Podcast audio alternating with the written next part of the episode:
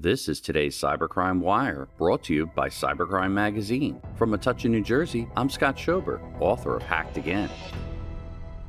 The Sydney Morning Herald reports that internet provider Tangerine suffered a cyber attack. Internet provider Tangerine has suffered a data breach with the full names, dates of birth, email addresses, and mobile phone numbers of more than 200,000 customers taken by hackers. No driver's license numbers, ID documentation details, bank account details, or passwords were disclosed as a result of this incident, the company told customers. Tangerine said in an email to customers that their personal information was disclosed in a breach on February 18th, which was reported to management two days later. The phone and broadband provider is headquartered in South Melbourne and is one of Australia's fastest growing internet providers. It was founded by brothers Andrew and Richard Branson in 2013, and 232,000 of its current or former customers have been caught up in the breach. Reporting for Cybercrime Radio, I'm Scott Schober, author of Hacked Again. New every weekday, the Cybercrime Wire is brought to you by Cybercrime Magazine, page one for the cybersecurity industry at cybercrimemagazine.com.